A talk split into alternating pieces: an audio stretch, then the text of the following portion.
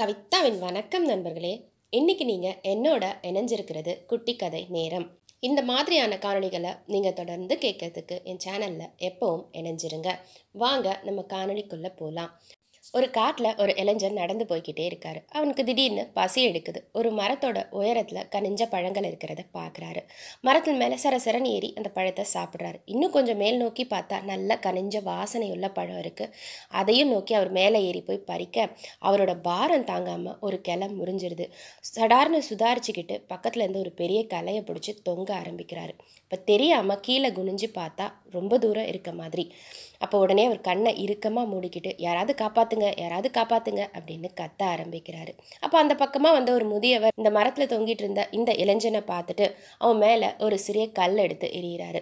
கல் பட்டோட வழியில் கீழே பார்த்து இன்னும் ஆத்திரம் அடைஞ்சு பெரியவரே உதவ தானே சொன்னேன் கல்லால் அடிக்கிறீங்க? அப்படின்னு கேட்க உடனே அவர் மறுபடியும் இன்னொரு கல் எடுத்து அவன் மேலே எறிகிறார். மேலும் அந்த இளைஞனுக்கு பயங்கர கோவம் வந்துடுது. அப்போது பெரிய முயற்சி எடுத்து பக்கத்தில் இருந்த கிளைய பிடிச்சிக்கிறாரு.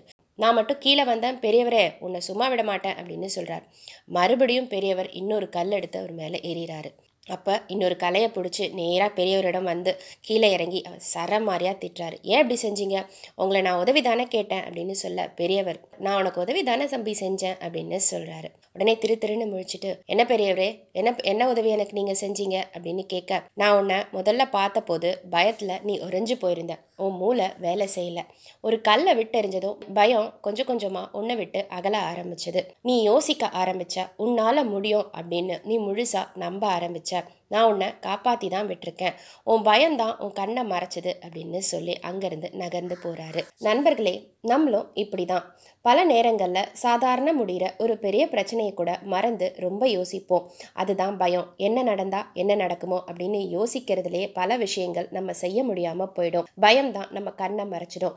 நம்ம முதல்ல பயத்தை தூக்கி போட்டுட்டு நம்மளால் முடியும் அப்படின்னு எடுத்து வைக்கிற ஒவ்வொரு விஷயமும் நம்பிக்கையோட நல்லபடியாகவே முடியும். சுகி சிவம் ஐயா சொல்கிற மாதிரி தைரியம்தான் வாழ்க்கை பயம்தான் மரணம். நம்ம முன்னேற்றத்துக்காக எடுத்து வைக்கிற ஒவ்வொரு செயலையும் தைரியமாக எடுத்து வைக்கணும் அப்படின்னு சொல்லி இந்த காணொலியை நான் முடிச்சுக்கிறேன். மற்றொரு கதையோட உங்களை மறுபடி சந்திக்கிறேன். அதுவரை உங்ககிட்ட இருந்து விடைபெறுவது நான் உங்கள் கவிதா. இது தமிழுக்கான தளம். நன்றி நண்பர்களே.